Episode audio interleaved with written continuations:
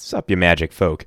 Welcome back to This Week in MTG, your aggregate news source for all things Magic the Gathering, but this is not your aggregate news episode.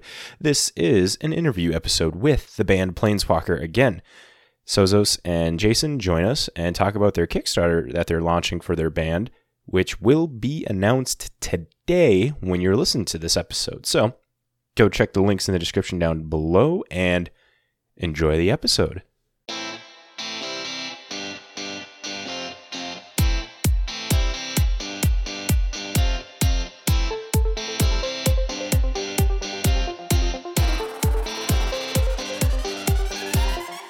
Welcome to This Week in MTG with your hosts, Matt Olson, JB, and Danny Oakstad.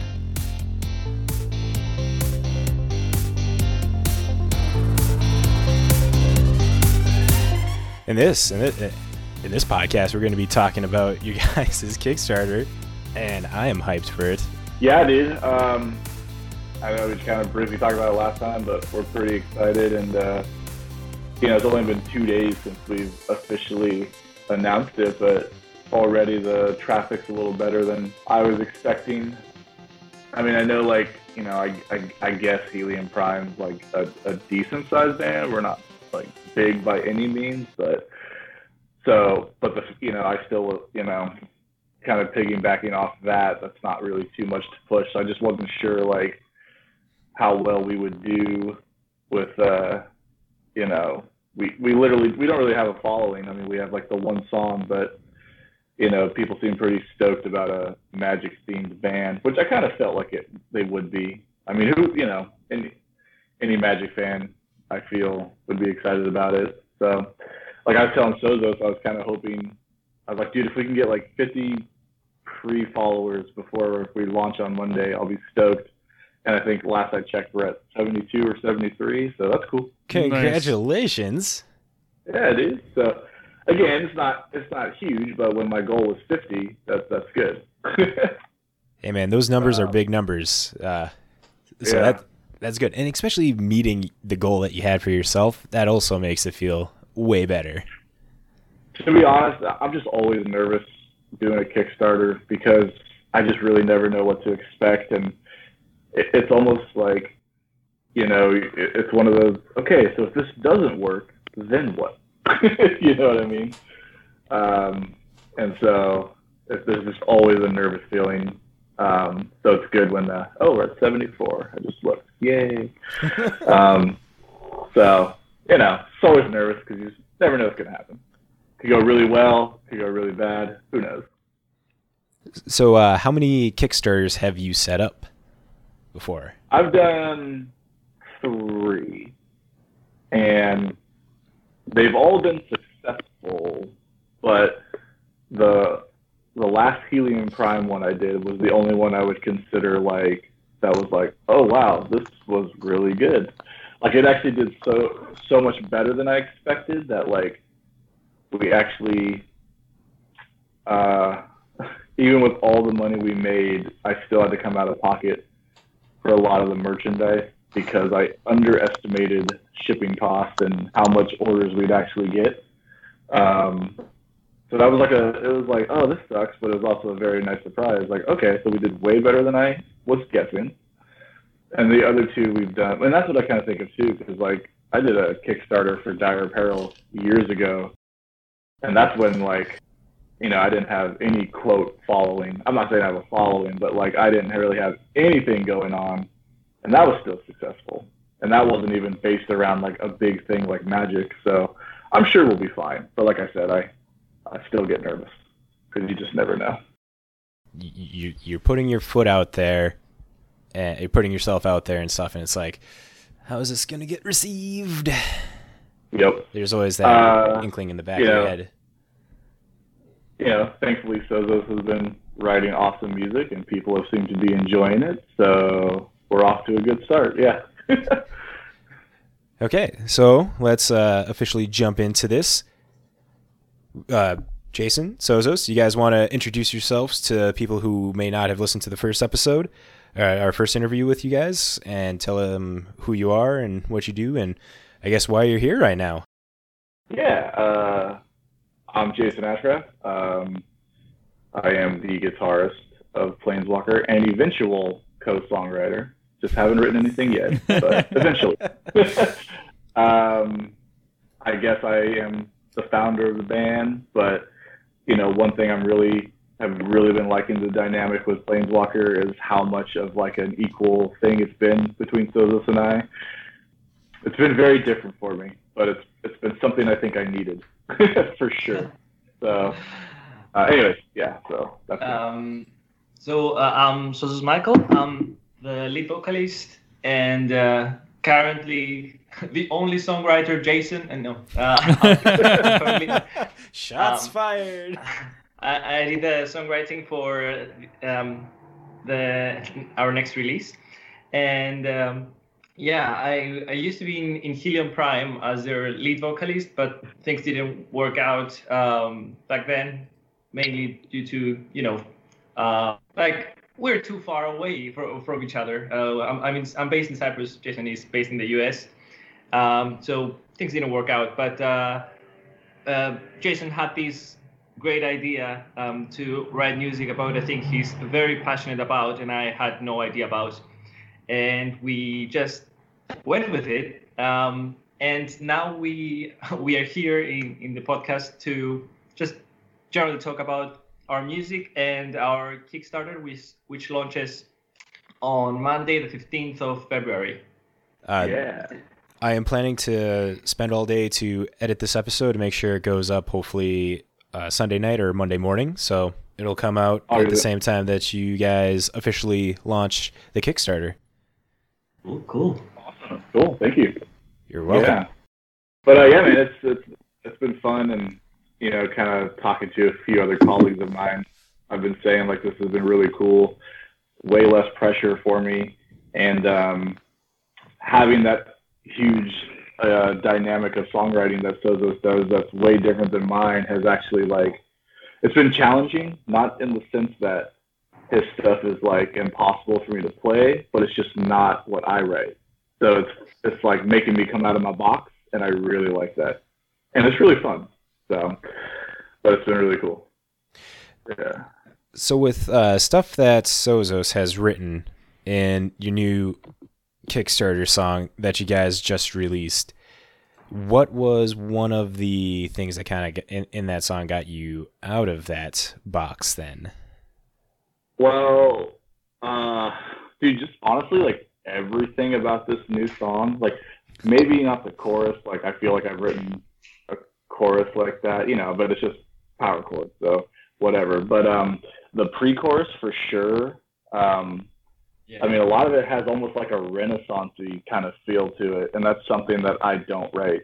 You know, I'm very riff heavy, um, more American power metal style. So and it's got like this, you know, six eight feel to most of the song, and um, very, like I said, very Renaissancey, very medieval too. It's very perfect for magic. You know. And again, that's not stuff I write.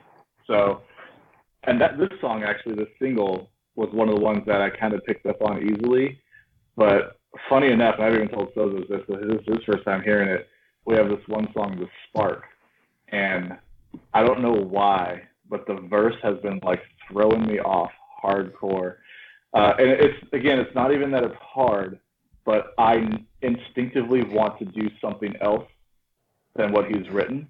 So every time I'm playing it, my muscle memory is just like kicking in, and I'm doing this. But it's like, oh, this is what I would do, but it's completely different. And so I don't want to do that because I really like what he wrote. But it's almost just like I get in the zone, and then my fingers just like, no, I'm going to go this way. Um, and so yeah. it's it's been really, it's been like again, it's like it's not that it's hard that it's impossible for me to do it. It's just like I instinctively want to do something else, and that's what's making it a little tricky for me. Um, I think what is doing it is is mostly because we had different um, music we listened to growing up. Uh, I don't yeah. know, uh, yeah, about, about like U.S. based metal. Oh, generally about metal that Jason I think used to listen to is there's a lot of it like 95% of it is 4/4 or uh, like at least yeah, yeah um, and uh, a lot of music here metal that I listen to is still mostly 4 4, but like lots of ambient music that I uh, not ambient like music that I hear on the radio or like Greek music and Cypriot music. That's a lot weirder in terms of time signatures. So we have like nine eight five four uh, like seven eight, but we have some weird stuff and um, some of it leaked into Planeswalker, I guess. Not in the sense that it's like folk music from Cyprus, but um, the the weirdness that of the rhythm, some of it got in there. It definitely did. Which I think is interesting. yeah. Um, but like I said, it's, it's been really. I've actually really loved it because it's like, all right, cool. This is you know because for up until this point, like each project I have, I write ninety nine percent of everything. So uh, I just eventually it's just like, oh yeah, that that sounds like Jason, you know. So this has been good to force me to, you know, and then unfortunately uh, you get in your comfort zone, you know. And I'm, you know, it's pretty obvious that I have a comfort zone because you hear Helium Prime songs and you're like, oh yeah, that that definitely sounds like Helium Prime, you know. Um, so doing this has been nice because it's like not in my comfort zone. So it's a little scary, but it's also really fun. And you know, I'm you know I'm usually rhythm in my bands because again I grew up like uh, you know very much into rhythm players like James Hetfield, um, and you know con- controversial things aside right now, uh, Jon Schaffer was a big influence on me growing up, and uh, it's a very rhythm heavy stuff. And so one thing that's been cool with Planeswalker is it's like forcing me uh, to get a little more lead heavy because Sozos writes very lead heavy stuff, whereas I'm a very chuggy, riff heavy kind of guy. And that's, I think, our biggest difference um, that I've been noticing. Um, and it could be, you know, sure, Sozos could do it, but I like the challenge. Like, I want to take this on and hopefully adapt some of that to my future writing, you know? in summoning sickness your guys' demo there's a lot of leads and stuff that was written in there like you both each had your own part right if i'm not mistaken where uh, uh for, at least looking from the music video like jason you were playing one like solo yourself and then sozos you went off and doing that was am I, am I correct in remembering that or well so again that goes back to what i was saying is where you know sozo still wrote all those um, and actually, you know, spoilers, everybody, that entire recording is actually Sozos. Uh, and I'm just playing it for the music video. Um, and I, now that being said, I will be playing the actual lead besides his guitar solo on the EP. So okay. I'll be re-recording everything. But for the sake of the of that video and just to get something out, I just I'm just playing along to it and I do actually know it. Everybody, I know how to play it, um, but it's not actually my guitars you're hearing there. And uh, you know, but we wanted to get something out, and it was kind of funny because I told Sozos to just do a a vocal video, and he was like, "Oh yeah, I could I could do the guitars and stuff too," and I was kind of like. Hey, is it cool if I do it? Like, I feel like I want, I need to do something. like, uh, I'm just, I'm just, I'm just lucky that I'm the one who plays Magic, or I don't know what I'd be doing here right now. but um, no, so yeah, so um, but I, like I said, I did not grow up a lead player, so yes, I can play those more simple leads, but like that solo he does, I I, I couldn't play that. Um, and um, you know, it's actually it's quite funny because to be honest, though, like when you were in Helium Prime, I had no idea you could actually play guitar the way you do. yeah. Uh, I never needed to. Yes. Yeah. Right. Um, but yeah, so I'll be doing other than the main guitar solos, I'll be doing all the guitar parts on the actual EP. So, uh, Sozos, with you going uh, making summoning sickness, can you tell us a little about uh, what what is going on in there, like the story behind summoning sickness and, and stuff like that? Oh boy. All right. uh, okay, interesting question. So, summoning sickness. Um, when I started writing it, I I didn't know what the song would be about, which is atypical for the for our EP because Jason gave me an outline of stuff I could write about, and uh, like uh, like this maybe the spark, maybe a few characters here and there, maybe a few storylines. But when I wrote it, I didn't have a clear idea what this is going to be about. Um, and what I was inspired by was um, a, a, fantasy novel that I was reading at the time, which is um, part of the Malazan Book of the Fallen, which is like a a, a pre- pretty well-known fantasy novel for p- people that read fantasy, but not other not very well known otherwise.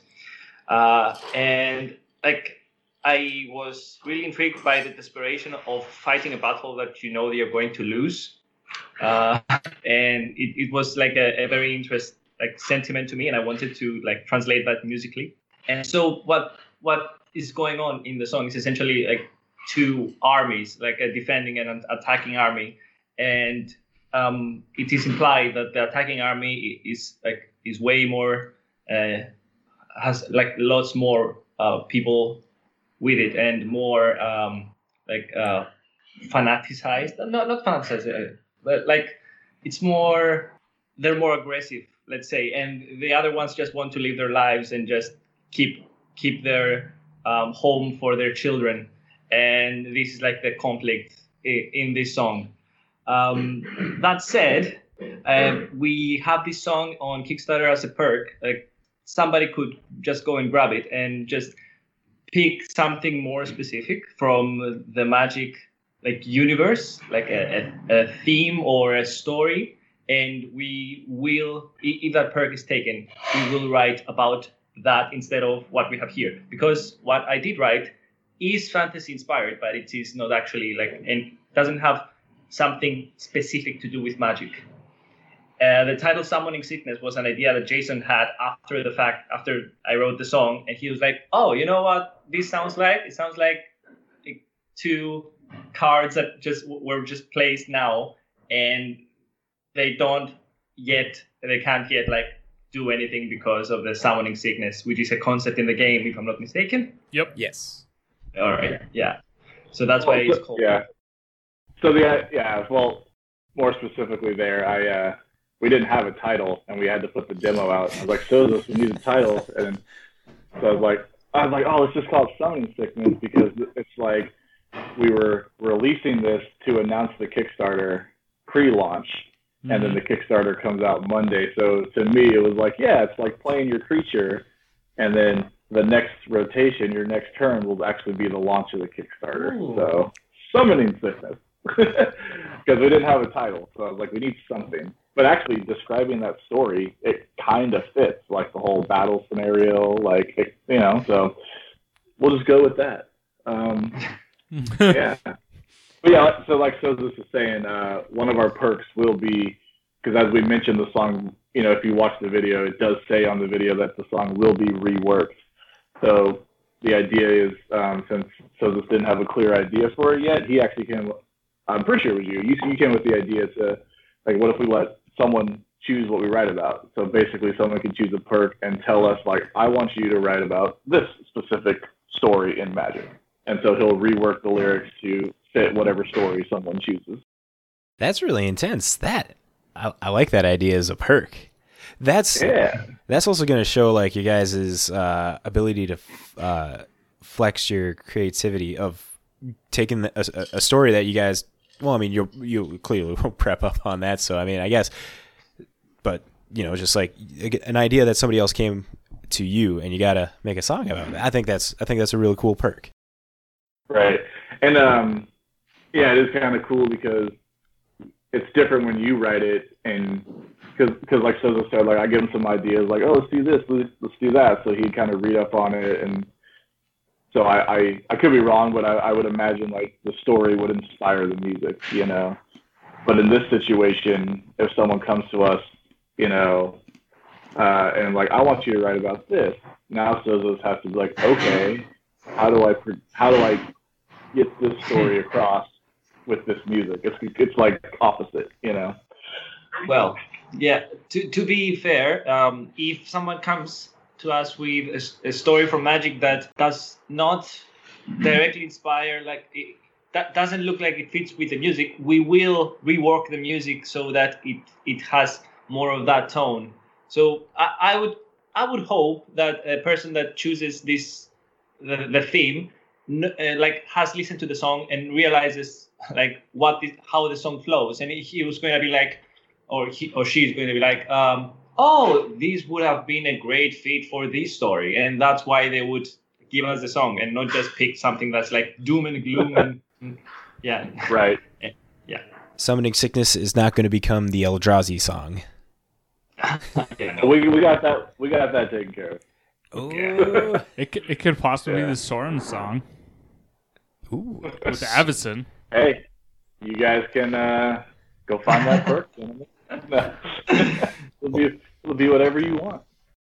Well, I def- I'll definitely be jumping in on the Kickstarter tomorrow. Uh, so, with talking about the Kickstarter, you guys want to dive into like what is in there, like the the songs, the albums, your guys' guests that you have on there as well. Is that something that you want to talk about here? Yeah, man. Uh, shoot. Let's see. I'll take some of it. Sozos could take some of it. Uh, Sozos, you go first, man. Whatever you want to talk about. Um, And, On the then I'll, and then I'll follow.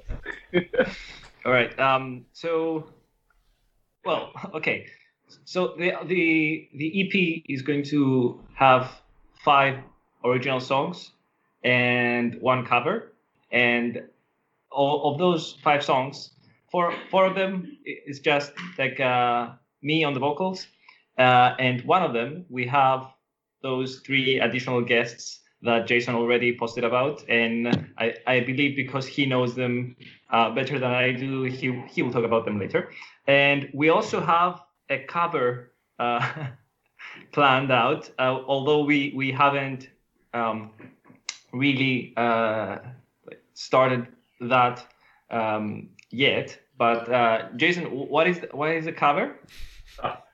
Uh, a million to one by Kiss. A million to one by Kiss. Yes. So that's the that's the cover that is planned. I, I didn't know the song at the time that Jason told me told me this, but uh, yeah, um, uh, that's a that's a great one. Um, and what else?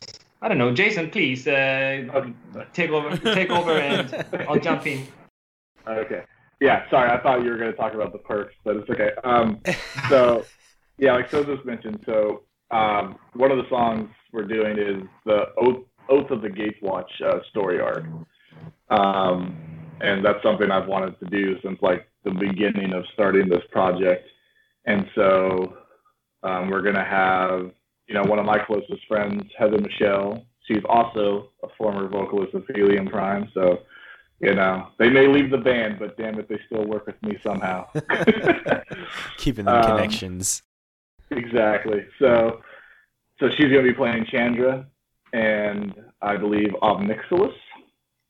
Um, so originally the plan was to have just the four original Gatewatch characters, um, but Sozos, Sozos didn't feel like he could tell the story with just those four, so he kind of had everybody play two parts. And then we have another good friend of mine who is probably a, a more familiar name, but Brittney Slayes from Unleash the Archers will be playing uh, Nissa, and I forget who else. Sozos, who else is she playing? Uh, it's Nissa and Tazri. Okay. Nice. Um, and then another good buddy of mine, um, he goes by, everyone calls him Rav, but his name is R.A. Voltaire. He's just got that really cool name. Uh, he's playing Gideon. Um, dude's just like, um, once you hear it, you're like, yeah, this dude's Gideon, man, for sure. like, uh, is he playing someone else too? I can't remember. he he's also in a in a minor role for like the the the you know T- Tazri is uh, cursed because she she killed uh, something an- analogous to an angel when she was younger. Yep. And that's that's a curse that like was uh, was on her for for 20 years until what happened in Oath of, of the Gatewatch, and then it was lifted. And he's playing the, the there's like a small flashback scene, or well, that, that's in the story as well.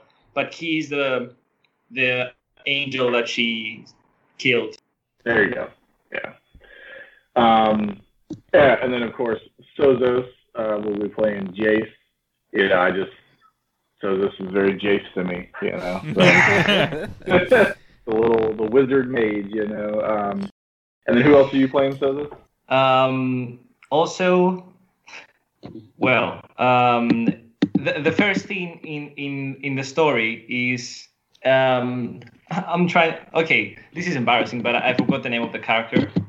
I, I wrote so so many lines. I recorded so much stuff about her, but I forgot her name. I actually forgot too. Right. So as you can tell, everyone listening, we are magic posers. So don't buy our album. rip rip us apart here, guys. Yeah.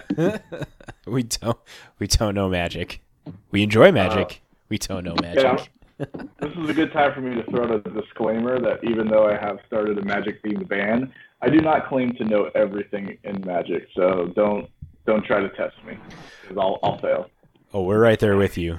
We we, Yeah. we may start a Um, podcast, but pff, our knowledge c- Yeah. pales compared to So, just anybody. yeah. So the name is Kiora. Sorry. Ah, Kiora. Yeah, sorry. Uh, If, if that's a well-known character, if that's like the Jesus of magic, I'm I'm sorry.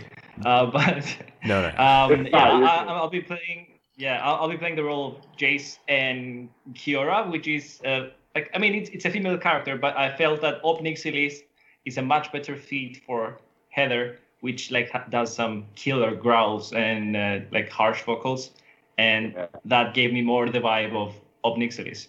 So I, I took the role of Kiora. Heather was actually here today, and we tracked all her vocals, and yeah, dude, it sounds awesome. So very chilling. And you know, I thought again, like Heather to me was just perfect for Chandra because she's got that just Chandra like sassy attitude, you know. so, um, so really the casting I felt for all these all the people is just perfect. Um, you know, Brittney really gives me a Nissa vibe, and like I said, uh, if you guys ever check out Ravenous, which is Rav's band, he just has this big voice, like very, just again, very Gideon. You know, you see if if you if you hold up a Planeswalker card of Gideon and you listen to Rav sing, you're like, oh yeah, I, I can see that being Gideon behind the vocals. You know, so. Well, I'm definitely putting that on my uh, Spotify playlist to listen to next. Nice.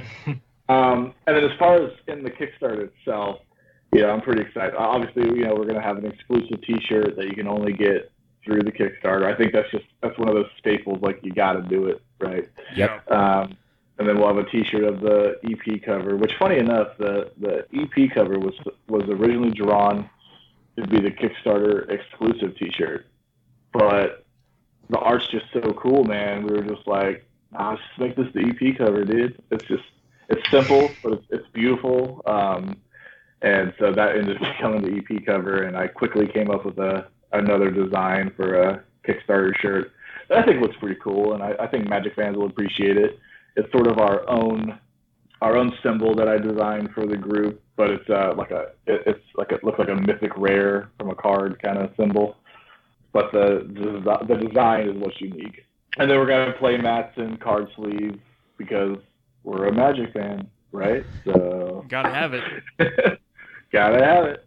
Uh, and then yeah, then we'll have the basic digital download. Uh, you get a physical copy, uh, a poster, all that kind of cool stuff. And then you know one thing I'm doing that I hope goes over well. I thought it'd be kind of cool. I added a perk in there that is essentially I called it EDH Showdown, and anyone who contributes to that perk, I'm going to design a uh, a, a T-shirt just for that perk um, for anyone who does it. But then basically, uh, I want the whoever does that perk, they're going to get exclusive shirt, and then we're actually going to set up some online streamed uh, EDH games with me um, all together and stuff. So. And then I'll put I'll put everyone's name on it who did the perk like on the shirt and everything, and some some kind of like fashion, some like showdown, like you know, match fashion kind of thing. I think that'd be kind of cool. So again, I think it'd be fun. Hopefully, people are into it like I am. Uh, we'll see. Jason, are you like a graphic artist as well then? Like is that like a, Uh, a secondary thing that you do? Because you're talking about Oh. designing the the shirt and uh, sorry, sorry. I'll pay someone to design the shirt. he's okay. he's No, just I'm- the guy with the ideas. yeah, yeah, pretty much. Yes, that's. yeah, I just come up with the ideas and other people do them. Yeah. yeah. No, I will. I'll have uh, someone else make the shirt. So Okay. The uh, the current Kickstarter image that you got is really good looking. Is it, I'm assuming the the flower is supposed to be the black lotus, right? Basically, um, it, it it came out looking like the Black Lotus, but it's just supposed to be a lotus because you know you see lotus in a lot of mana rocks. You know, a lot of uh, just mana cards, and so I, you know, when I was trying to think of a simple design of what I could do with Magic, like a lotus just kept coming, and then yeah, lotus just kept coming back to my head, and then of course Black Lotus, the most famous Magic card ever. You know, Mhm. uh, for, um, it just felt like people would get it right away. You know, they'd see that like, oh yeah, and then obviously we have the five colors of Magic in there, and then I felt like I needed a little bit more. So we threw the ring on there, and I'm sure any of you EDH players get that reference right away. You know, Rings of For anyone who does- for anyone who doesn't, it's a soul ring. Yeah. um, and so, uh, yeah, so basically we just got this floating soul ring, a, a black lotus with the magic color. So, it's, again, it's not really anything specific. It's just like, if I was thinking of some, you know, what came to my head when I was thinking of a simple design for magic, and that's the combination I came up with.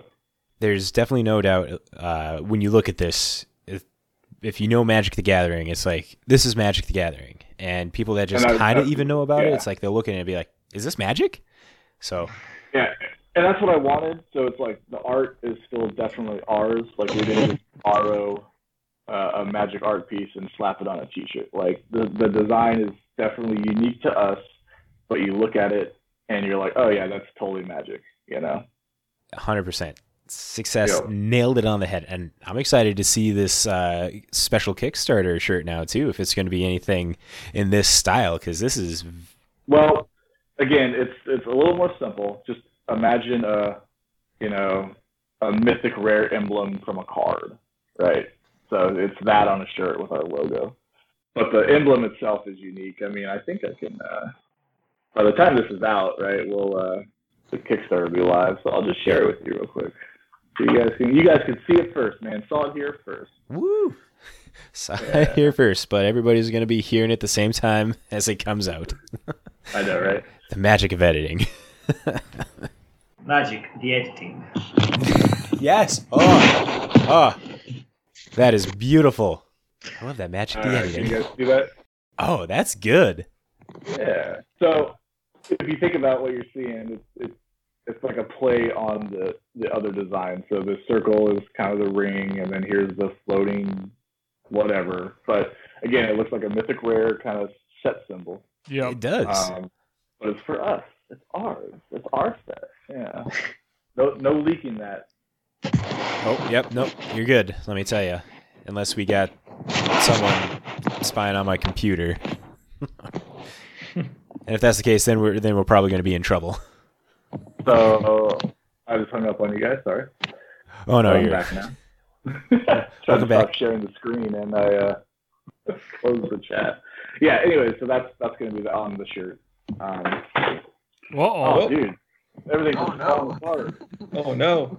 technical difficulties on all ends now. Man. Good to know it's not All just right. JB. hey now.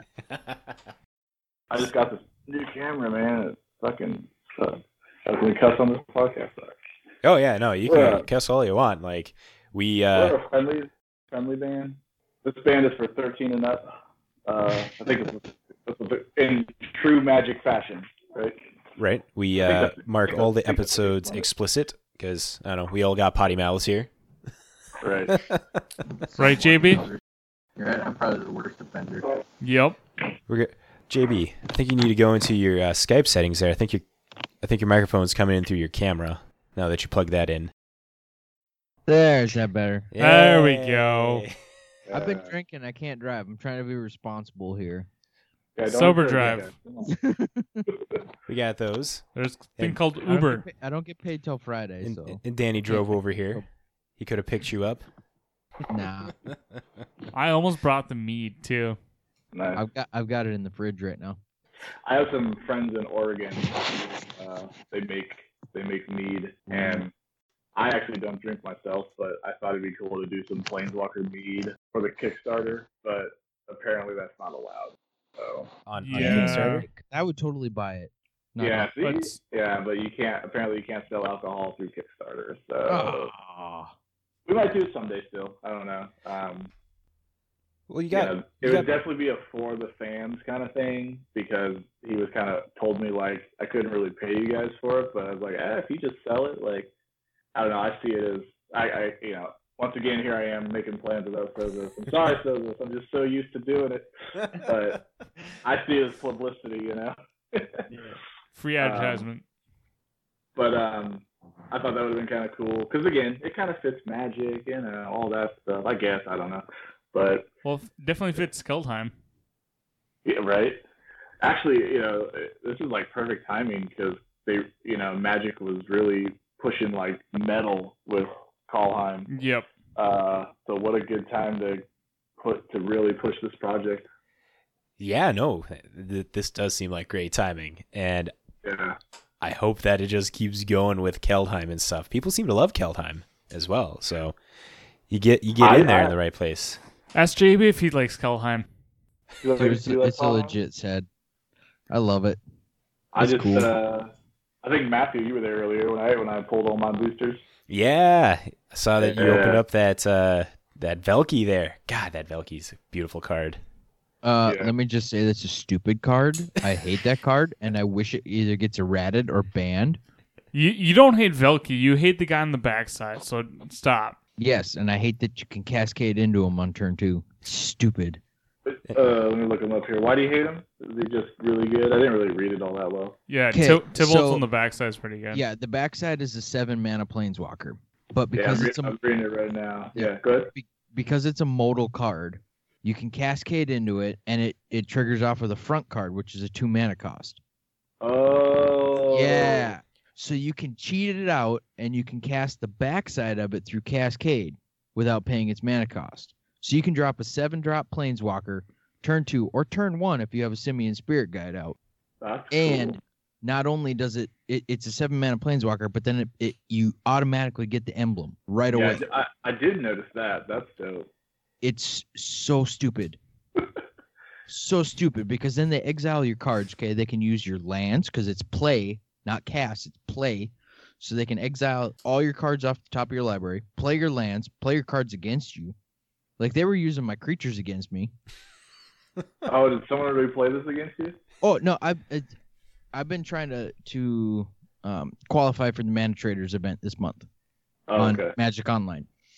And the last four decks in a row I played against were this stupid five color Tibble crap, where they're just cascading into Tibalt and then they just use your cards against you. It's so stupid.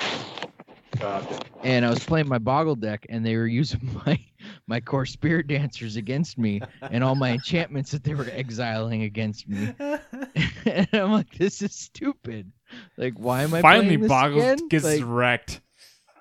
Dude, oh. you guys, this reminded me uh, when something completely backfired on me. You guys know, I'm sure you all know that combo of Knowledge Pool and Teferi. Ah, yeah, I love it. Sorry, so I hate it. You're gonna be just like, yeah, yeah, yeah. But uh, okay, so in my, Braves deck, in my Braves deck, I tried to pull it off just because I, you know, I was like, I want to try this. So I, I got it, I got it out, and I was all cocky, like, yeah, this game's mine. But uh, my buddy had a card out that he could pay mana to deal damage to creatures, you know, Yeah. and it was yep. already out. So he just killed Teferi, and now like I was like stuck in the loop with everybody else. So I was just like, fuck. so that's the one and only time I use Knowledge Pool, and uh, yeah, dude, that card. We got a we got a friend that we've played with that is all for uh, knowledge pool Teferi eye of the storm style combos, and after playing against that several times, it's like, okay, we get it. You love this combo. Right. I don't. Yeah, I don't think I know Eye of the Storm. Let me look it up real quick. it is. Cut that part out. I have to know every card, or people won't take me seriously. Jason Ashcraft, serious Magic player. Never question Yeah. him. I know everything. it just takes him like five seconds to Google it up real quick, so be patient. Right. Yeah. yeah. No, and then Nope. the worst part about that Tibalt stuff is I switched it up in the last two games I played rack.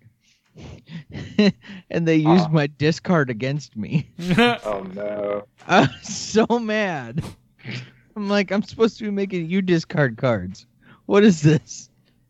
Yeah, that's the worst, man. Oh, it's terrible. JB is our re- uh, our resident competitive player. If if you couldn't tell, he gets. he- he- I finally built one uh, competitive deck just because I wanted to have it. I just want to say I have it. So, other than that, you know, it's all all casual. But uh, someday I want to get into competitive, so I might have to get some tips from you, man. Right? Play boggles. It's fun. Everybody hates it. Okay. Even JB hates it. No, I love it. That's my favorite deck. uh, You know, eventually, guys, we gotta, you know, we gotta break that magic cherry for Sozos and teach him a game. So, Well, if if if Sozos is taking the mantle of Jace Beleren, I imagine then that we can get him into a very good blue deck to No. dip his toes into the magic No. world. yeah, but, let's We- make people hate him right away. yes, we don't need more blue players. You stop it, Matt. We have We'll just we'll just give him the easy deck, the mono red deck. There you go. yeah. He, he can, he can play my mono red uh, modern deck. Sozos, so you're you all down for fantasy. Have you ever wanted to throw lightning bolts from your hand? Ooh, yeah. In, in Dungeons and Dragons settings, I often play wizards, so yeah, that Oh. sounds good. Yeah, see, okay. This is kind of like that on cardboard. I never, Right. I never uh, asked this last time, but Dungeons and Dragons. Do you both play Dungeons and Dragons? I don't, but I want to someday. So, see, Sozos, I'll teach, I'll teach you magic. Do You teach go. Yeah, well, I I used to play before COVID. Uh, I used to like uh, have um, sessions, um, both like uh, longer ones and one shots. Um, I sometimes I I was a dungeon master, sometimes I wasn't, but yeah, uh, like uh, that was a frequent thing for me. Now, now it's a, it's a lot more difficult uh, with um, Skype or or other stuff. is not the same. But yeah, I, Yeah. I did used to play. No, trust me, man. Like, you know, I'm sure you guys can agree, but playing Magic online, I mean, I'd rather do that than nothing. But it's not the same as an in-person game. It's Yeah. just Hundred percent. We're we're all on this. We've we've had this conversation plenty of times. It's like people are like, you Magic is cardboard. Magic is dead. We have arena. No one's gonna want to play in person anymore. It's like you're forgetting the fact that people actually do like to play in person. Right? This I'd is- love to see the tilt on their face. the only time, the only time I use Arena is when I'm introducing a friend to Magic because I feel it's the easiest way.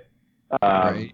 because th- th- you know even you know arena won't let you do an illegal move right um, so even if they're kind of confused it's like oh well because you can't do that you know um, other than that dude i don't yeah no thanks I, i'll play i'd rather play with my webcam if i have to and it's just i don't know you guys you know put so much heart and soul into your own decks like these are our babies right? I arena All the Yeah. glitters is not gold. exactly. But all that glitters is another ethereal armor. there you go. Uh, man. Well, I love this Niv Mizzet moment we're having right now. I'm, Dude, it's it's it's gold.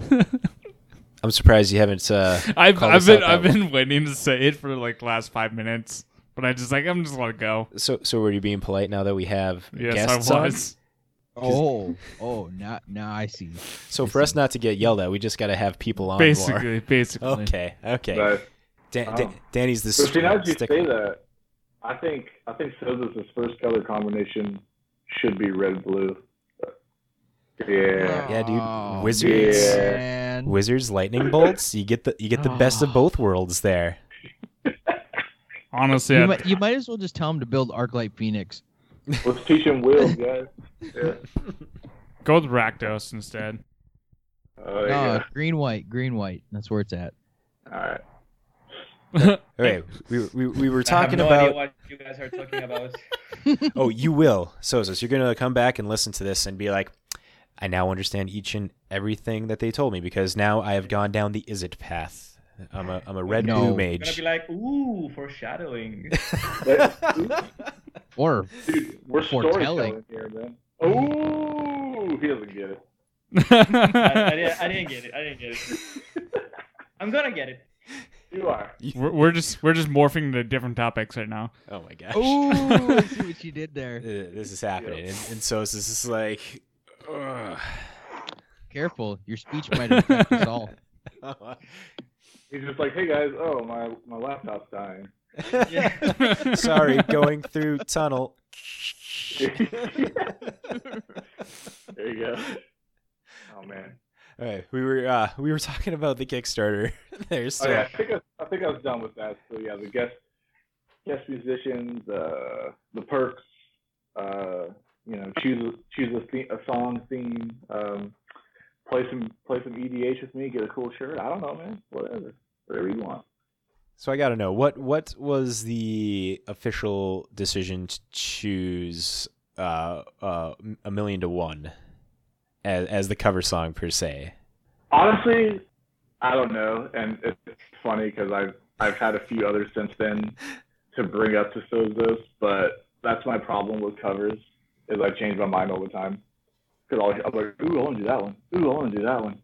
Um, I'm a big Kiss fan, but um, I actually really love like the '80s Kiss, dude. Like the the no makeup Kiss to me, dude. That's just is awesome, and you know, everyone knows Love Gun, everyone knows Detroit Rock City, and don't get me wrong, I like those songs too, but I thought it'd be cool to do an '80s tune, and I asked Ozo if he was cool with it, and he said yeah. So I sent him like three three songs I wanted to do, and I was basically just like, you know, whichever one you're feeling the most, um, and that's the one he said, and it's it's got a cool sound that I think, you know, I've I've been kind of tweaking with it. Like Sozos said, we haven't started working on it together, but I have been working on it musically. Uh, I've drop tuned it to be into our tuning. You know, if you're gonna do a cover with metal, you gotta drop tune it. That's just how it is. Um, so I drop tuned it, and um, you know, we're gonna beef up the drums a little bit, and you know, I just imagine, you know, I'm sure Sozos will take some vocal liberties and add some cool stuff in there. Um, so I just, I think we can add some cool stuff and make it our own. Um, but yeah, I don't really, you know, the honest answer is I was, at the time, that's the song I was feeling. and so this was cool with it. So here we are. Good of answer as any, and saw a kiss, and I'm like, interesting. Yeah, I uh, like I said, I don't. I, I, I always feel like Kiss is an interesting topic. It's always like 50-50, man. I, I meet people who like, oh, fuck Kiss, but then I meet people who are like, oh yeah, Kiss is awesome. Uh, I've just, I don't know. I've I've always liked them. I think they're fun. Um, you know, they're yeah, dude. Their music's not the most genius songwriting in the world, but to me, Kiss kind of is one of the bands that shows like, dude, the song doesn't have to have crazy time signatures to be good. I'm just kidding. I mean, but uh, back then, was anything really the greatest decision ever? right. Um, those boots were for sure. Right? Yeah. but um, no, I don't know. Yeah, I've just I've always liked them. I always think they're they're a fun band. Um, you know, if I really really had to choose a Kiss song, uh, I think "Creatures of the Night" would be a great choice to cover. But again, um, you know, Iced Earth covered it, and not that anyone but me would probably know that, but since they were such a big influence on me, feel like it's too much of an obvious choice. So I didn't do that one. But that's probably their most metal song for sure. I think. I don't know. I don't know. I think a metalized version of uh, Beth would be pretty cool. I would. That would be cool. Maybe on the next. There you, there you go. There you go. Thinking ahead of the next EP already. Planeswalker does kiss, dude. Let's Oh. do it. Right? Yeah. Imagine. There you go. Next album, The Kiss of the Planeswalkers. there it is. Uh, Yeah, and this is just the first step because before we become like a, a Kiss cover band. started out as Magic themed, somehow Yeah, cover band. I don't. it's just I a don't- footnote in history that we started with Magic the Gathering, and then we made our own path uh, playing Kiss. There you We go. we realized cover bands make more money than individual so it just Uh. made them sense. At least you don't have to rewrite your own songs, I guess. Right? Saves just- time. Just I mean, that's the fun part, though. Well, yeah. you got to put the twist on it. You you just you just make your two two singles and album, and everything else is just covers. Right. Yeah. Put a single, an EP, and then we just do covers from here on out. Yep. I like it. Easy, man. I'm tired of just tired of doing things the hard way. That's it. So with your guys' EP, what is the the song that you're most excited about? I remember last time we were talking. There is uh, there was there's going to be one song that has like Les Mis feels to it. Is, Oh yeah, that was the summoning sickness. that's the summoning sickness. Yeah. Okay, man, I really should probably listen to Les Mis now just to see if I can catch that. I did. So, uh, well, uh, the, the part that I think really reminds Jason of Les Mis is uh, is the pre-chorus, which is I think uh, starts in a similar melody as the bridge part of um, I uh, I dreamed a dream. I had a dream. You know, I- you know the one. Yeah. Yeah. Bec- Because it goes, but the tigers come at night. That, that part is similar to the like the line in, in our song, but it goes elsewhere after that. But uh, I think the, the three, four, uh, six, eight feel and uh, and that together gave Jason that impression, and we we had a working title of Les Mis until like two days ago.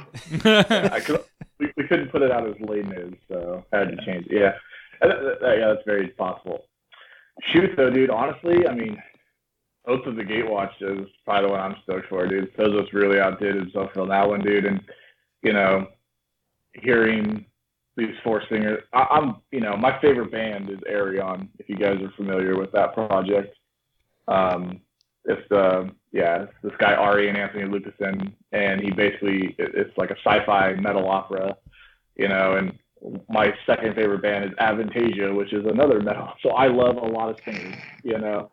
um, which is funny enough because I'm not a singer myself, um, but I wish I could be, but I just don't have the voice for it. So that's why I like to listen to a lot of other really good ones. But no, um, so I, I really love that kind of stuff, and you know, having just singers do parts together and weave parts in and out. I just I love it. It's probably also why I love musicals so much because there's a lot of that. So that one I'm I'm definitely most excited for. And honestly, dude, it's, it's a blast to play. Um, so that one, and also I really like the Spark. Even though I did say it was giving me a little tr- trouble, um, it's still super fun.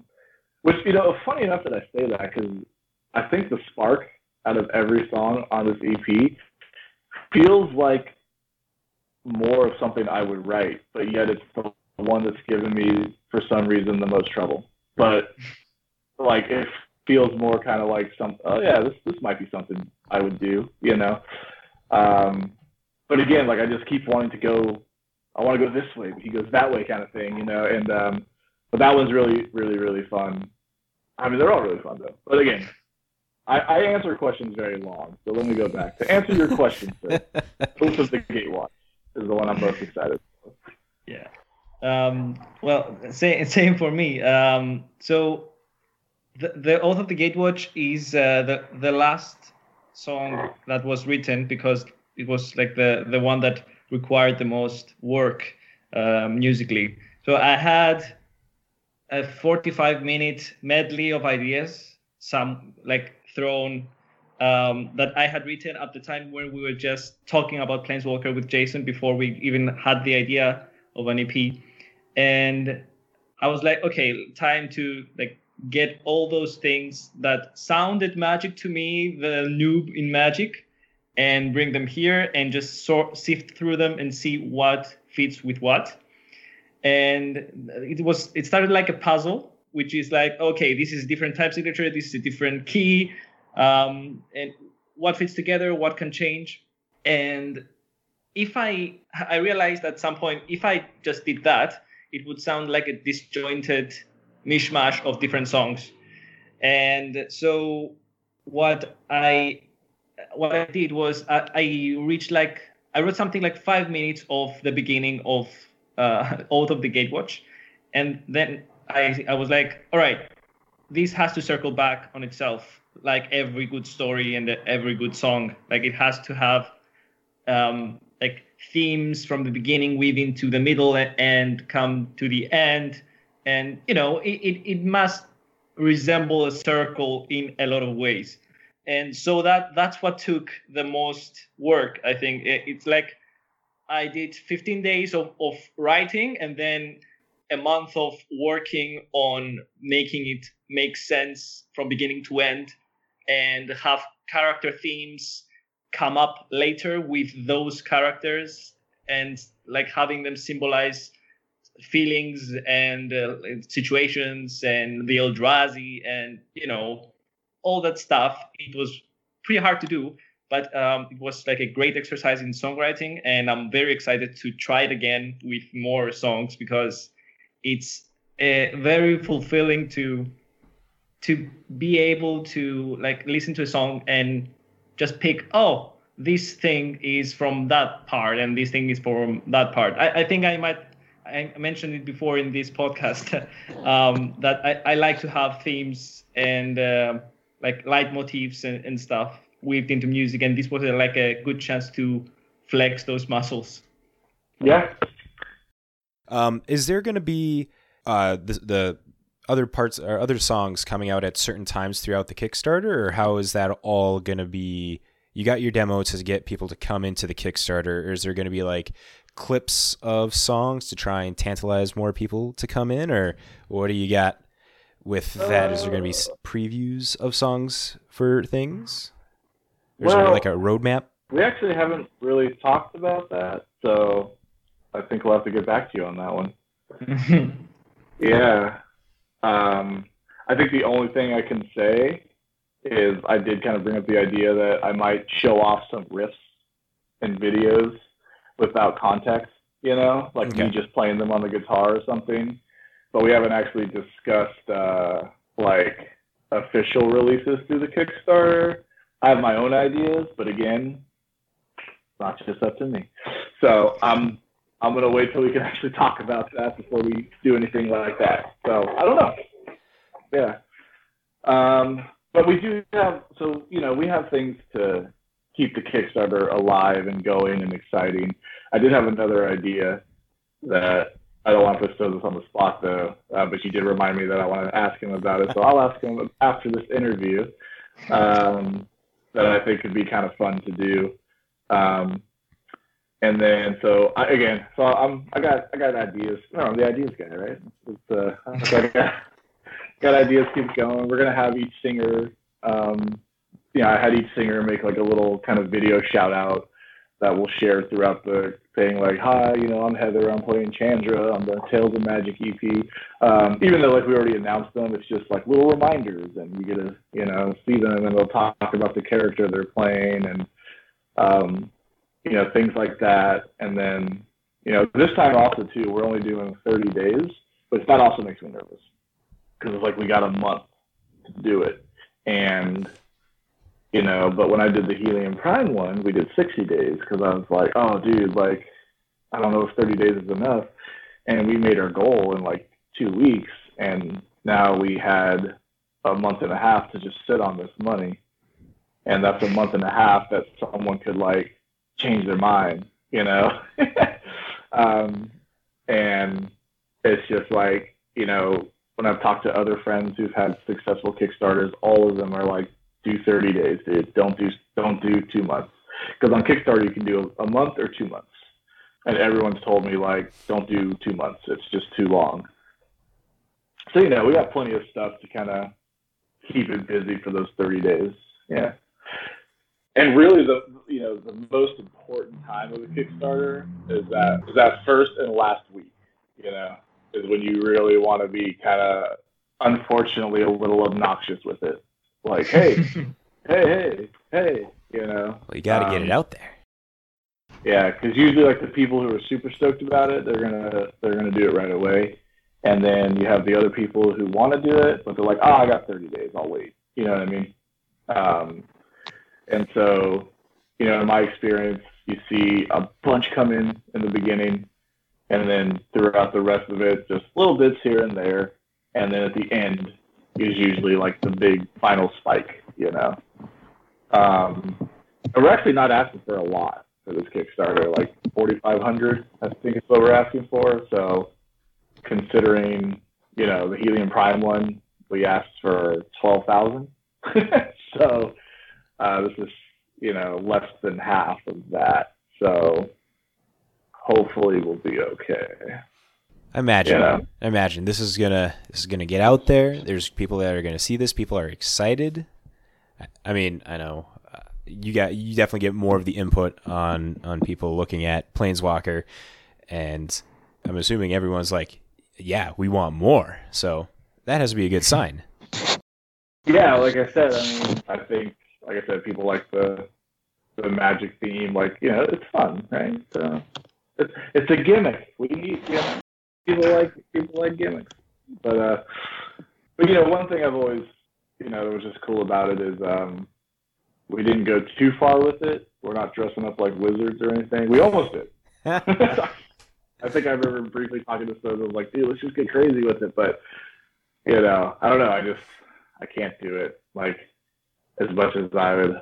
And by the way, I'm not sitting here saying like people who do it are it's too cheesy. I, I love it.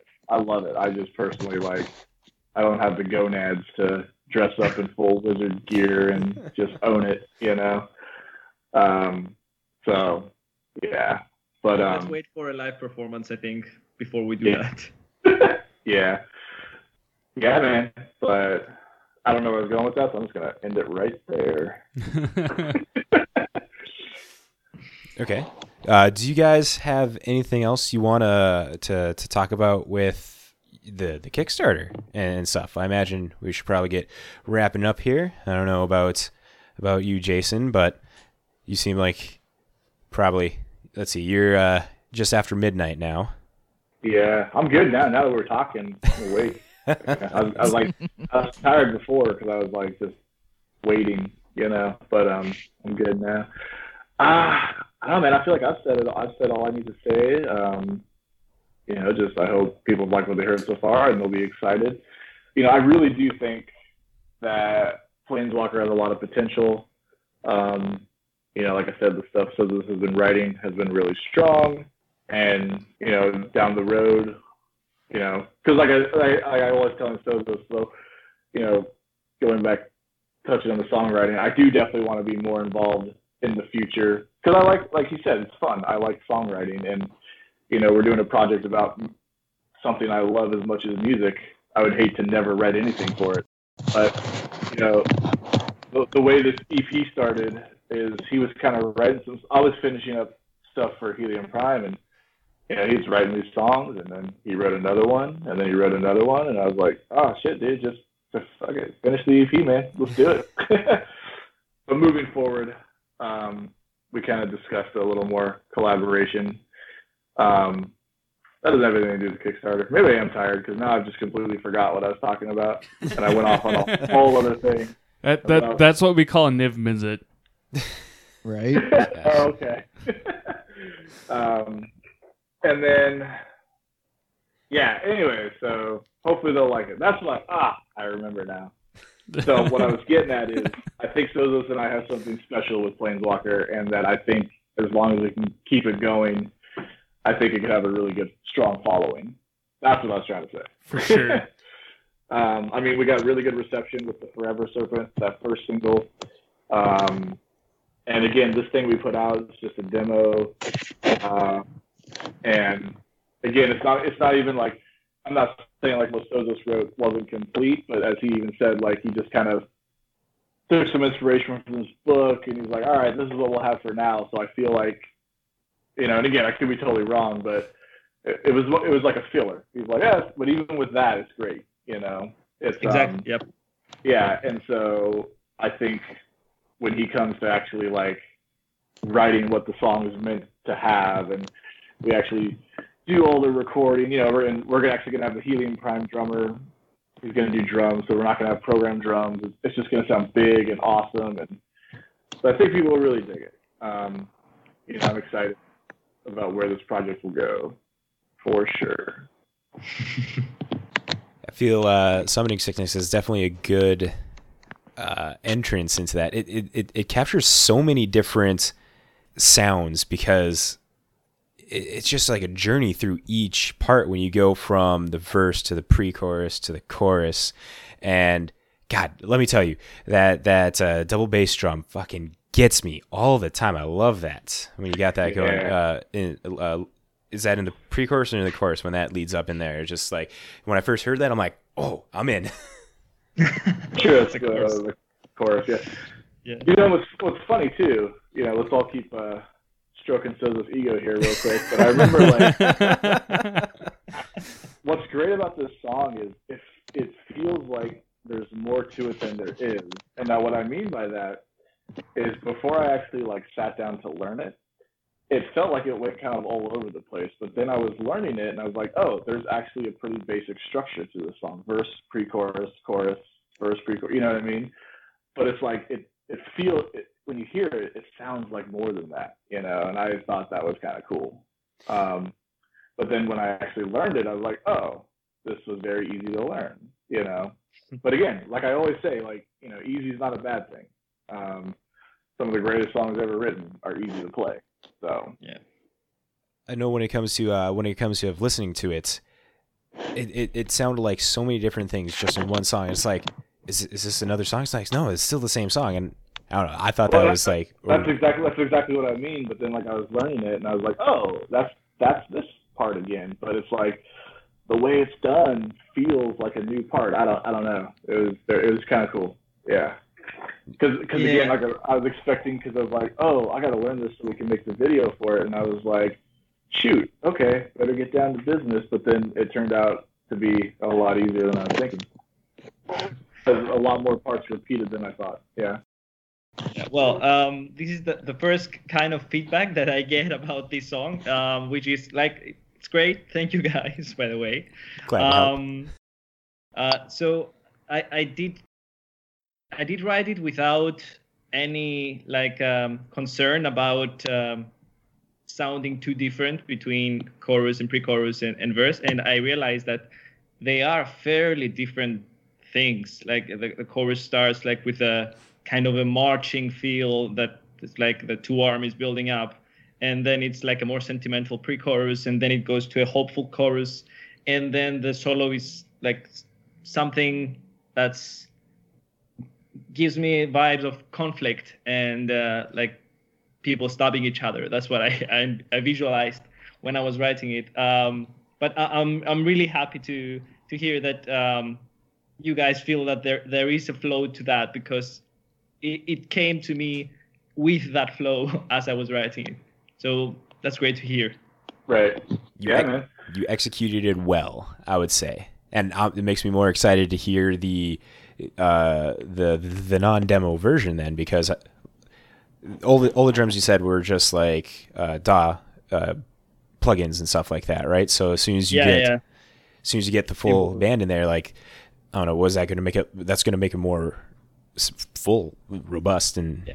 all those. stuff. exactly and also it's not gonna be like a like i'm not a drummer so i i'm using like a pre-structured like drum um like uh samples which are like oh this sounds interesting and this sounds something that a drummer could play so let's put that in uh like i, I didn't put too much thought in the drums because alex um the helium prime drummer is a beast and i know he's going to think like in eight levels above what I will think about drums. Anything that I write, he's going to just do better.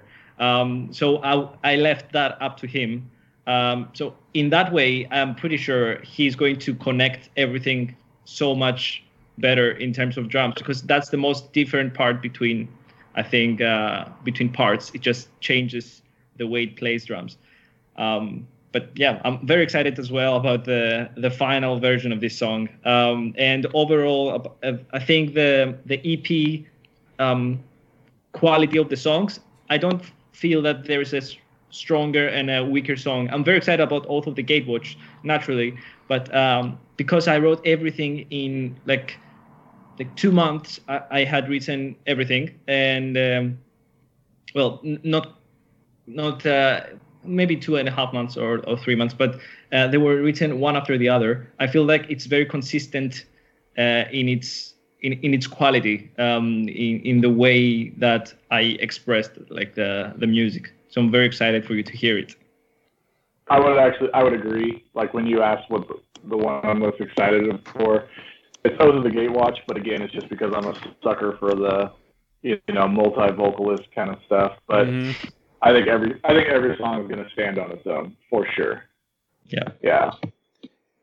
Are there any plans I to? think, you know, if there is, if there is a, if there is a weaker song, it's going to be the Kiss cover. But that's okay. That's just, that's why it's a bonus track.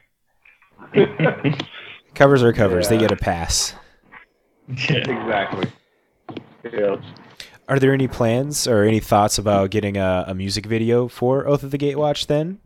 Oh, that's another thing we haven't talked about, but uh, I'm just again, bringing all have, these things I up. have ideas. It, it'd be your Uh, it'd be your chance to dress up. There, there you go. Right? Yeah. Oh my god. There it Each, is. Um, each person does their character or characters. I think the song's too good for us to not do at least something. But again, I think we'd have to discuss some ideas, and then it would kind of come down to what can we realistically do? Because Yeah. the song is the song is a beast. It's not a short song, so that right there is like, what do we want to do, and what can we do? You know what I mean? Yeah. Um, but I'm a big believer in videos in general, so I can almost guarantee though some of the songs will at least be. I'd love to do a video for the Spark, even if we do something kind of simple like for the Forever Serpent. Uh, you know, I'd like to do a video for that. At least you know, usually, and again, um, from from what I normally do with like Helium Prime, you know, I'll at least have a video and a lyric video. You know, um, have like one main music video and then throw out a lyric video. Um, they're just always a good thing to have, and they really do help kind of build an audience, you know. Yeah. And it's a good way. It's a good way for people to visually kind of like get the band, and honestly, that can really change how people feel about a band or even about a song. You know, they watch a video and they're like, "Oh yeah, that's totally cool." I've actually, um, funny enough, there's like a lot of pop songs that I don't necessarily want to sit at home and listen to on my headphones, but if I'm watching the video and like watching the pop artists like do their thing, I'm into it, you know? Um, like, you know, not to take my metal cred away, but we're we're learning a Justin Timberlake song at work right now. I work as a music teacher, and we're doing the song from Trolls, right? The Can't Stop This the Feeling. Yeah. And you know, I don't necessarily like sit at home with that on my headphones, but like when I watch the mm-hmm. video, man, I, I'm into it, dude. Like everyone's all happy, dancing around. I'm like, all right, I- I'm feeling this, I'm feeling the good vibes. I'm also a big like Bruno Mars fan, but again, like I, I like watching his videos. Uh, he's a really fun guy to watch perform. So you know, and you know, we'll take that pop influence and we'll make videos for Planeswalkers. Uh, no, but uh, so anyway, so I would like to do videos, and I think, you know, and then it comes, you know, it come down to coordinating with all four vocalists, and there are a lot of vocal parts. So, you know, I honestly do believe you know, especially like Brittney Slayes, she is a busy woman. So I would not be surprised if she like learns the parts, records them, and then doesn't think about them again. so it's like it's like is she going to be up for doing a long video where she needs to know the words because she's going to be singing on video. So it all depends, but I'd love to do one. Once again, I answered your question very long. I'm sorry. It's all right. No, no. This this is perfect for podcasts. This is how this is how it happens. The long All right, answers good. are the good answers. Right. yeah. Good to know. I mean, all Yeah. answers are good answers. It don't matter. It's appreciated all the way. I can imagine it'd be worse if we're like some guests. You're like, so you gonna do some music videos? Maybe. Stop. Um, so uh, I thought about this, Jason. Um, uh, since we're all playing two roles each, we'll have to dress Heather up as Ob Nixilis. Is that the thing? Well, or I, I, I didn't have to dress up as about Kiora in the beginning and then change to Jace. uh, that is a must. Yes. It's no longer dressing up as a wizard. It's going Yep. from Kiora to Jace. Yeah. Yeah. If, if if anything else, and we're gonna have to we're gonna have to set Heather's hair on fire. So Oh man. um, It's gonna be tricky. it's art, man. You know, for the music. this is where you start uh, start collabing with collaborating with the uh, MTG cosplayers out there. Yeah. Um, but it, but see, Idea. here again, what we want to do and then what we can do. That's true. Yeah. Because I've actually, trust me, I've thought of that. I've talked to cosplayers. that stuff is not cheap. Oh. Oh, well. Well, we- see, I mean, you could at least get the Jace Beleren K Swisses. yeah. Those limited edition ones. I don't think you can get those very easily right now. No, did, I'm did we look them up su- and they're like one thousand dollars for the shoes? Like when they first sold, they were selling them for if- three hundred dollars. If not more now. Yeah. Right. I almost, I almost bought a pair, but I was like, don't, don't buy three hundred dollars shoes. I, I was waiting in line for that. Like I was on the website, and as soon as it came live, like I was waiting for the time. It was supposed to come live at like eleven o'clock or something. So I'm sitting there, like, okay, any minute now. I kept refreshing the page, and then when it refreshed and it was like buy, I'm like add to cart, and it's like sold out. I'm like, what? That quick? See, dude, Um, there's a market for magic, bro. So uh, uh, I'm missing some context here. Are we talking about shoes? Y- Yes. Um. yeah. Uh, why are Jace's shoes popular? Oh. Okay. Okay. Because I'll. it's Jace, man. Yeah, but everyone has shoes, presumably. Like, why is Jace's special? Oh, oh, It's- oh, oh, so Sozos, they're they're not like his shoes. Um, they they were just shoes that have like his color and his symbol. Oh, okay, okay. It was yeah, it was, a, it was a limited It's edition. merchandise. Yeah. Yeah. So you see it right here. Yeah. Oh, yeah, yeah, those Ah, ones. Okay, okay. Yeah, that's a, a special thing that Wizards did with uh, shoemaker K Swiss. I see. Yeah. Um. So it was- it's not like actually, dude. But you know what would be dope? Some lightning greaves for like real lightning greaves. I I'd- yes. Or Oh, or. Swiftfoot. Or Swiftfoot Swiftfoot. boots. Yeah, Yeah. Swiftfoot. Yeah. Oh, is that what I? Yeah. That's another one. lightning. A lightning greaves. I don't even know, dude. Lightning Greaves are one, but Swiftfoot boots are the other uh, ones. Like Yeah, those one are the gives- two. Yep. One Those gives the haste and shoes. hexproof, the other one gives haste and shroud. If- Oh yeah, I mean I know I know what they are, but I just second you know I was like I'm like because I was like they are shoes, right? I was Yep. like just making sure. Or they could make a jewelry line with Sol Ring. Uh, I'm gonna do it, dude. Just get some cheap But rings. but then you get all the Hold on. moxes too. Oh my See? god! See, the the possibilities are endless. If we're gonna be talking about possibilities, they could jump into real estate and start selling tropical islands. Yeah, that's They they do Volcanic they do islands. though. Gotta remember, Hawaii. Mr. Beast bought a tropical island one day. I think I think he got that at a better deal than the OG tropical probably, island. probably. Uh, Definitely worth more. yeah. Get some savannas going on there. And in the savannas, you get the Savannah Lions. Yes. More more magic card talk here. Oh man. Ah, yeah, you'll learn that. Okay. Um, We'll get you there. yeah. So Wow, is this. gonna- What the gonna what it. is the first thing that you would like to like when you when when you start learning the cards or how to play Magic? Like what what is your ideal situation or how do you envision it to go? well, I, yeah. So ideally, it would be Jason teaching me uh, because he already offered and he knows his stuff. Um, and ideally, would be in the same room. Uh, but I don't know if if, if that is That's all right. feasible. yeah, in the time in the time frame we're talking about. Uh, but um, I will need definitely need to learn more about why everyone hates blue players and stuff before I decide uh, which colors to go with. If if you if you want to play a single game for a couple hours, play blue. Bro, all I'm gonna, all I'm gonna say. if you want to play a game in like 15 minutes, play red. yeah. Um, don't hate on don't don't hate on the blues, guys. All right. Yep, Yeah. yep. See, I'm, I'm with Jason on this color. one. Change my mind. Yeah. So little known fact. Uh, I did actually. I don't know if I mentioned this actually. Um, I, I did actually once bought a, a deck of Magic the Gathering cards in 2010, um, which was I was um, I was doing my army like uh, in in Cyprus. It's mandatory to for um, boys to to do like two years of army training Yep. between 18 and 20 years. Um, and we were posted in Crete, which is an island close to Cyprus, uh, for training for three months. And at one time, we went to a hobby shop. Um, we and it it really looked very cool. It it looked like um, to me Magic the Gathering at that time looked like Yu-Gi-Oh cards, which was something I used to play when I was a kid, but like streamlined and like better aesthetically pleasing, like art. And Yep. that's that's my impression of it.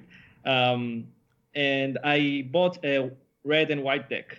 Boros stack. Which I- Yeah, so which I still have somewhere in my room today. I, I don't know where I put it, but um, I I didn't know if anything in there was like good anymore. So I, I took it to another hobby shop like last year and asked, okay, is is this something that is acceptable today? I don't know.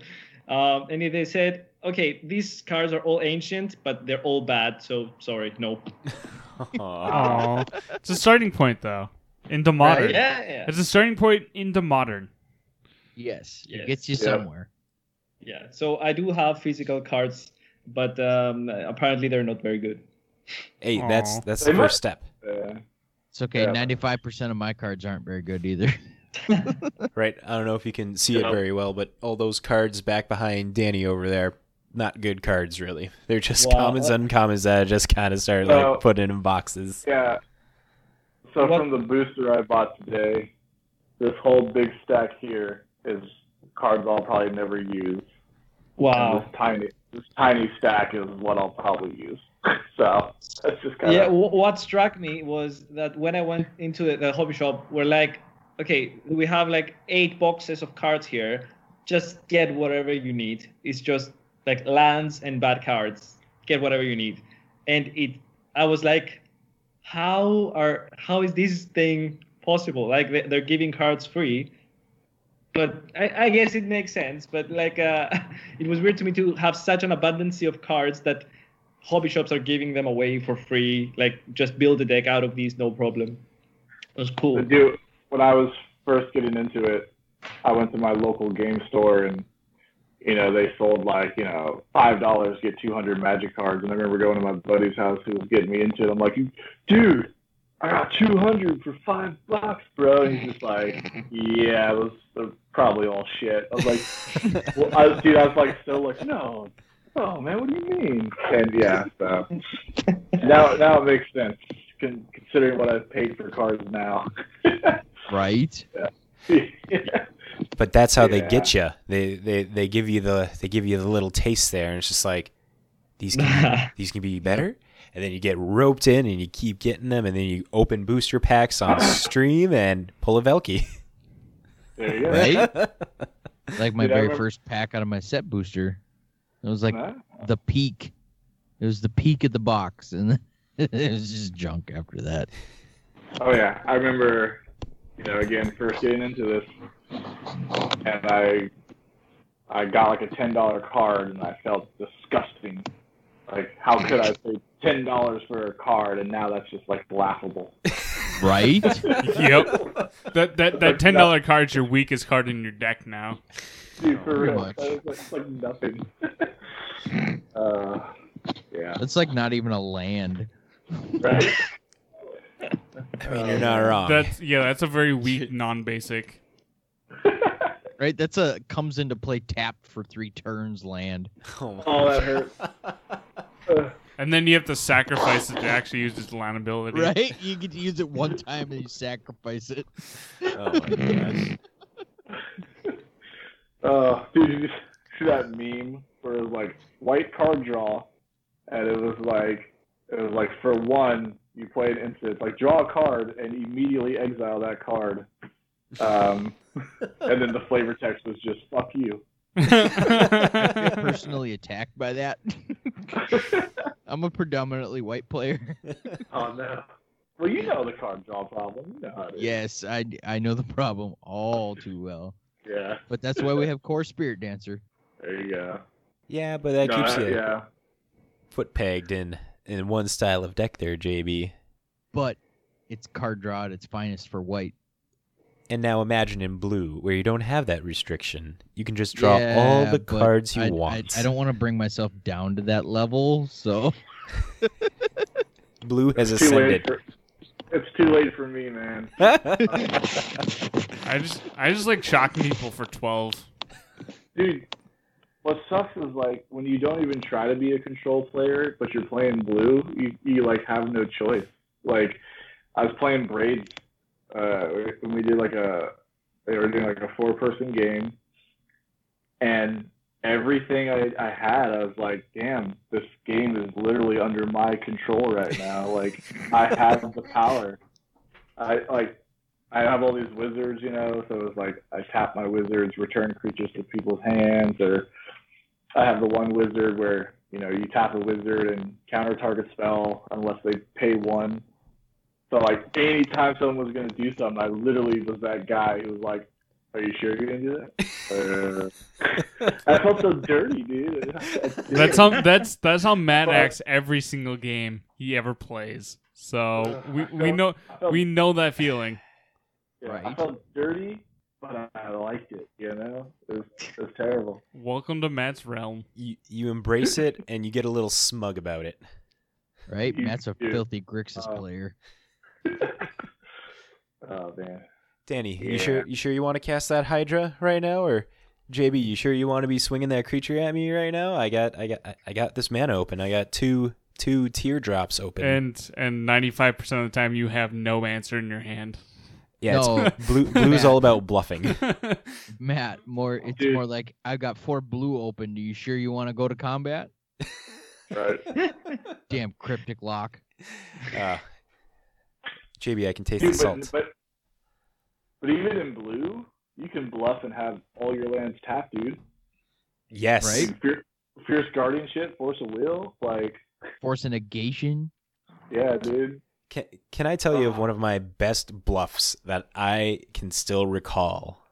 This is like when I first started getting into Commander, and Cyclonic Rift was like a, a one dollar card. Tells you how long Oh ago this oh was. my god. Yeah, right, right. So, uh, so so Cyclonic Rift is this oh, uh, really strong blue card that returns everything that your opponents controls to their hands, but you keep all your stuff on on the board. You keep your that things. sounds broken. Yeah, it's it's super powerful. it- it is a broken card. Stupid. It's a broken card. So, um, I had that in my graveyard uh, due to uh, due to mill. I didn't I didn't actually get to cast it, but uh, one of my friends that I was playing against, he was losing his mind because he was like. He has uh, it, ca- it costs seven mana to cast, and I just kept the seven mana open for several turns, keeping my friend on on, on high alert. He's like every time it came to his turn, he's like, I can't do anything. He's gonna cast a cyclonic rift. He has it in his hand. I know it, even though it's sitting in the gra- graveyard right on top. And I'm like, uh, y- yes, think that. I say smugly, holding my cards, and that went on. And then when he's like, hold on, hold, hold on a second. This was like two or three turns after. He's like, can I look at your graveyard? And I'm like, even even more proudly, I'm like, you may. And he looks in my graveyard, sees the cyclonic rift there. He's like, oh my god, I can't believe you bluffed me like that. Well, is that a thing? Can you look? Can you ask to see the graveyard of, of Yep. the opponent? Yeah. Yep. Yep, that's all Graveyard is public information. knowledge. Yep. Okay.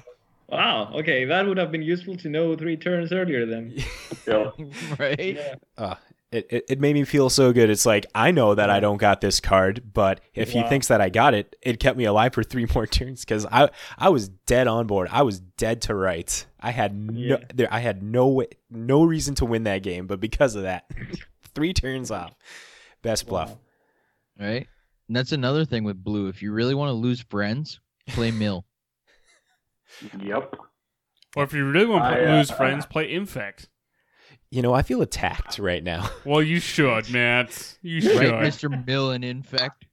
Oh no. Um Dude, I uh the the most millie deck I have is the Scarab God, but even that one I try not to make super heavy. But every time I mill, I, I again I I feel dirty, but it's like I gotta do it. Um, funny enough, so I have uh, Yarok the Desecrated, um, and super fun deck. I love it, and I've caused I have the the two crabs in it, the uh, Ruin Crab and what's the other one? He oh, the Hedron crab. Yeah, I have both those, and I have those cards alone. I think I've literally seen people in my play group like where I'm literally like, I think I should I just stop playing right now because they are fucking good. Like that with Yarok out, like my buddy Jason who got me into it. Sorry, Jason, if you listen to this, calling you out here, but I swear there, I swear there was like a game where he was like so fucking mad because like he had no answer to the crab, and with Yarok, dude, I have ways to, dude, I played like six lands on the same turn. Ooh. Yar, Yar, Yarok was out, and so it triggered all that. And so if you don't know this, uh, these crabs make your opponent uh, mill three cards, which means they have to put three cards in the graveyard. Um, I have this creature card that if he's on the battlefield, then abilities trigger an additional time. So every time I'd play a land, that crab would make them mill six. So if I play six lands in one turn, that's pretty nasty. But you, you, you know what's funny is in one of my yard decks, they actually completely ganged up on me and they they started to get smart because I used to have this Eldrazi, Sire of Stagnation. Yes, I love that Yeah. card.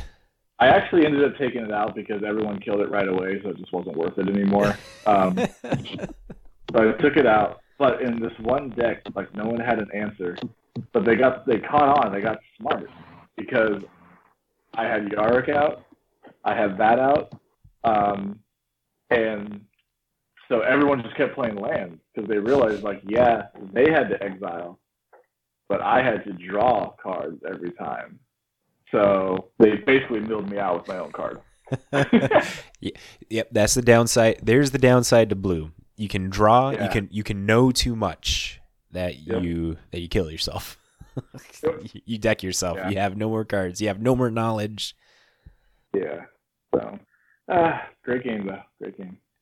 Well, Jason Sozos, I don't know about uh, about you guys, but I it's super early in the morning for us here. Er, uh, Yeah. that's, Right. that's what two, Those was two, three. about to start his day. Three three a.m. Dang. Yep. No big deal. but I'm Well, very happy that um, we had this talk. Yeah, dude. I like I said, man. I I really do appreciate you guys staying up so late to chat with us. Um, yeah, no, it was, a lot of fun for me. So, like I said, dude, talking music and magic is I'm, I'm cool just doing that all the time. Right. So, yeah. Um, but like I said, man, you know, keep an eye out for, uh, I guess tomorrow. Yeah, and um, you know, we'll hopefully have some answers to some of those other questions you asked soon enough. Exciting, Yeah. exciting. Give us uh, give us some final plugs there. Uh, I know that you got some new accounts there, Jason. Where where can people find you, follow you, and all this stuff? Oh God, yeah. What have I done? Oh yeah, so I'm on Twitch now. Uh, just look up my name, Jason Ashcraft, on Twitch. Um, I've been trying to be on Discord a lot more. I still don't know how that really works or how you search for me on it, but uh, Starchild149 is my username on that. So if you get the reference, high five. Um, Uh, a million and one there. Nice. Um, but yeah, Twitch. You know, I'm I've decided I'm gonna just go full forward here and try to start twitching more magic stuff. Um, because why not? You know, and uh, so find me there. I need. I have 22 followers. Come on, guys, give me some love. Give me some love. yeah. That's probably twenty more than us. I think it actually is. Uh, I'll go give you guys a follow. Don't worry. I saw you guys in my chat. How do Yeah. I find you guys? What's your guys' name? I'll, I'll get it after. Yeah. Uh, anyway, anyway Your your there. plugs right Uh, now. That's more important than us. Ah, yeah. um, find Planeswalker on Instagram or Facebook. Planeswalker Band on Facebook. I think it's Planeswalker Metal on Instagram. I was for a short while doing, you know, Planeswalker. So was Michael and Jason Ashcraft, but that's just way too long. So Yeah. um, the, I'm still gonna keep like we're still gonna keep it in the in the logo, but you know the biggest reason for doing that is because as you guys know, if people look up Planeswalker, they're probably gonna find something Magic related. So I just needed an easier way for them to actually find the band. Right. Yeah.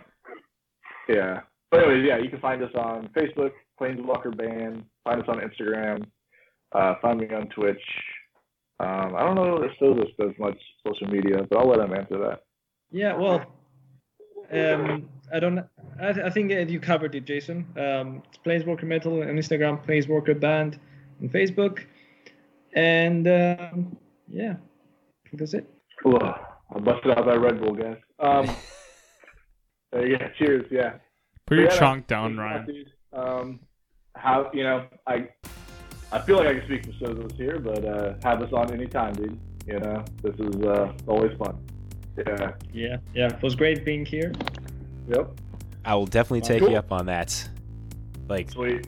uh, th- I think this is the fastest turnaround for an interview. The, the only person we've had on the podcast more than you right now, uh, they have a record for three, and that is a MTG finance guru, Lockheed. So you guys are right behind there.